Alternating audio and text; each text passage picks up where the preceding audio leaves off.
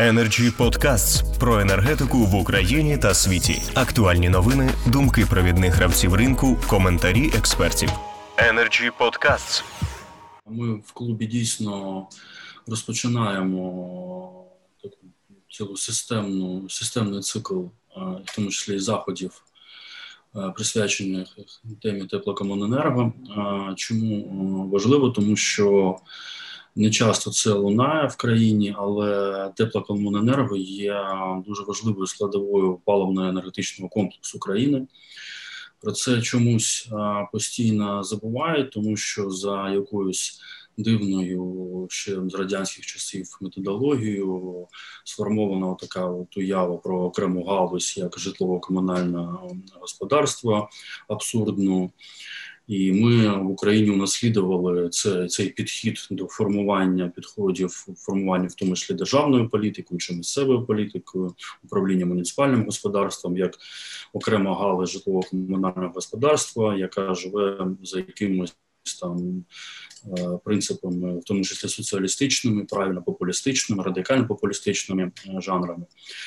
Теплокомуненерго дійсно є важливою складовою е, паливно-енергетичного комплексу, і здоровий розвиток паливно-енергетичного комплексу і енергетики країни неможливий без е, розвитку нормального, адекватного такого виду, е, такого сегменту, як постачання теплової енергії. Важливо сказати, що ми унаслідували як країна серед небагатьох позитивних речей, які відбувалося завдяки е, ключовій централізації ресурсів в радянському союзі. Ми унаслідували е, потенційно дуже ефективну систему постачання теплової енергії, бо централізоване теплопостачання і правда є найбільш ефективним засобом, бо як і будь-яке промислове е, виробництво. Промислове виробництво теплової енергії найбільш ефективно, коли воно масштабується. Треба зауважити, що українські міста на відміну на позитивну відміну від більшості міст інших країн Європи, розбудований ідеально для централізованого теплопостачання. Я не знаю точних даних зараз, але напевно значна чи може навіть більша частина населення України проживає в так званих спальних районах, які розбудовані е, багатоповерхівками, розплановані під централізоване теплопостачання. На жаль, я е, погоджуюсь з колегами. Е, враження таке, що останні 30 років система централізованого саме теплопостачання систематично руйнується. Ну, як правило, бездіяльністю яку можна ну, умовно, я вважаю, що це економічний злочин, коли систематично руйнується така система теплопостачання в той час, як всі цивілізовані країни навпаки рухаються в бік е, можливої там, де є така можливість централізації теплопостачання. А, Можна було якось ще зрозуміти, що в 90-ті каталися на цьому популізмі і економічна руйнація не дозволяла е, формувати адекватну економіку підприємств теплопостачання.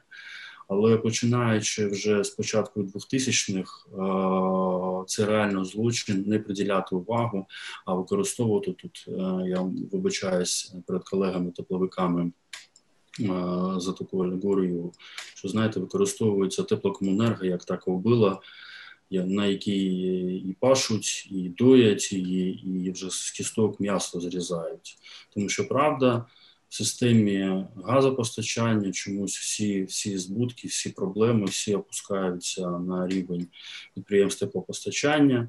Так, ми розуміємо, що ця боргова яма да, з розподільчими рахунками, з штрафами пенями, які абсолютно вірно не мають жодного джерела покриття в принципі за рахунок тарифів, так а тим менш тим кладуться на прибуток НАК Нафтогазу. Це є ну хіба що не така, знаєте, не хочеться вірити, що це навмисно відбувається руйнація. Але якби хтось хотів навмисно зруйнувати галузь, то напевно так би само і робив От за такою за тою схемою.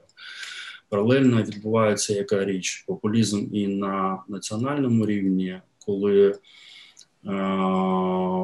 ніхто не хоче формувати державну політику. Все це скидається вже останні багато років на місцевий рівень, навіть профільне міністерство свого часу, так регіонального розвитку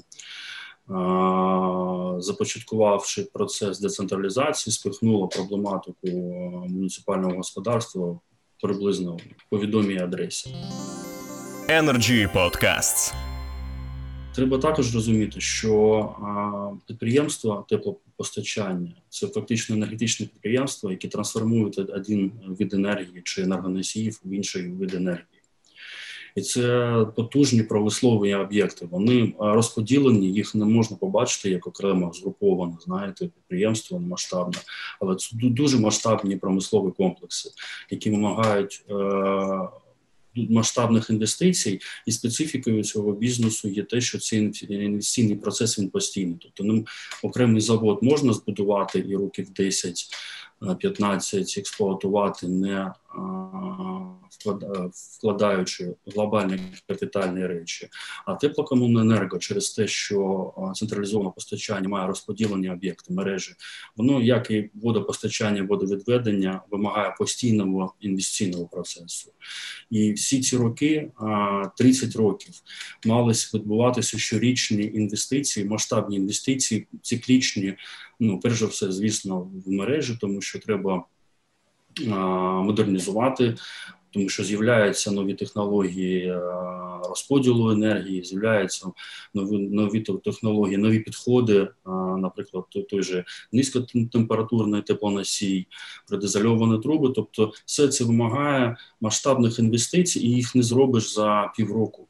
Неможливо взяти навіть середнє е, чи навіть маленьке відносно підприємство центрального теплопостачання, централізованого теплопостачання і за півроку його привести до ладу. Це постійний процес але він, звісно, не, не відбувається, тому що е, в тарифі адекватних ресурсів немає. Е, місцевий ресурс е, обмежений, і він, як правило, направляється на латання дорог.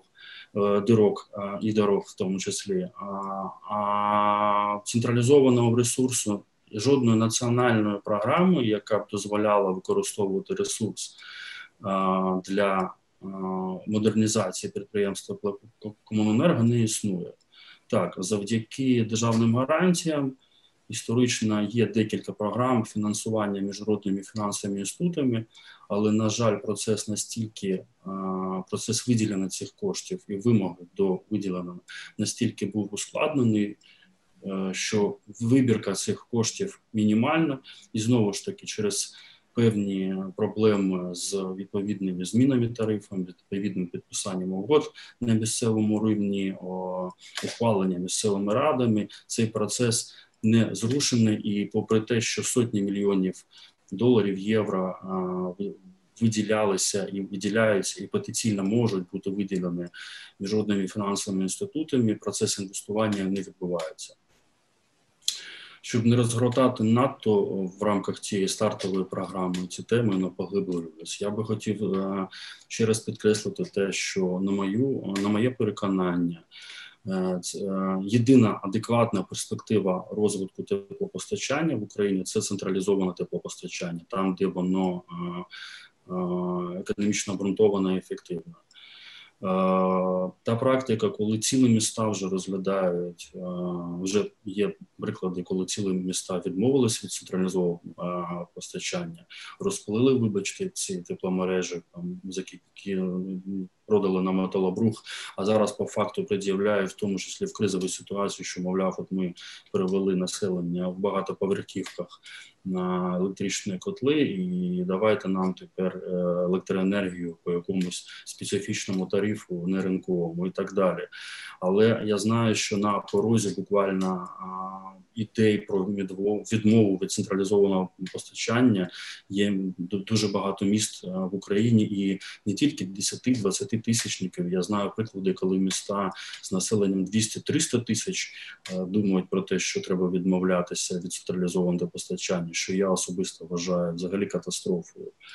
дійсно на державному рівні має бути е, сформована політика, адекватна політика розвитку е, теплоенергетичного комплексу, як важливою, як я сказав, складовою енергетики, національної енергетики. Ця політика має е, містити складові, в тому числі відповіді на питання, як дозволити вибудовувати адекватну операційну діяльність і адекватну економіку, як дозволити залучати різні форми інвестиційного ресурсу, в тому числі і в режимі співпраці з міжнародними фінансовими інститутами, в тому числі і в режимі співпраці в рамках публічно-приватного партнерства і так далі. Таких схем більш ніж достатньо. Весь цей процес має бути узгоджений з процесом загальної енергетичної трансформації, бо ми розуміємо, що певні можливості там є дійсно, що е, природний газ не є Е, єдиним вже на сьогоднішній день е, і можливо і на завтрашній день не найоптимальнішим енергоресурсом е, для того, щоб перетворювати його в теплову енергію. Тобто всі ці складові. Мають бути враховані. Я сподіваюся, що цикл наших заходів і ресурсу Energy Club допоможуть, скажімо, підштовхнути галузь до е, до виходу до е, віддалення від прірви, перед якою вона фактично на сьогодні стоїть. Тому я ем, ще раз подякую всім колегам, які витрачають час для того, щоб долучатися, долучитися до цієї дискусії. Ми сподіваємося, що до наступних е, дискусій вже зможуть долучитися і нашої політики і урядовці, і разом нам все ж таки е, вдасться привернути спочатку увагу, а далі і напрацювати ті рішення, які зможуть бути покладені в основу подальшого позитивного руху. Дякую. Energy Club. пряма комунікація енергії.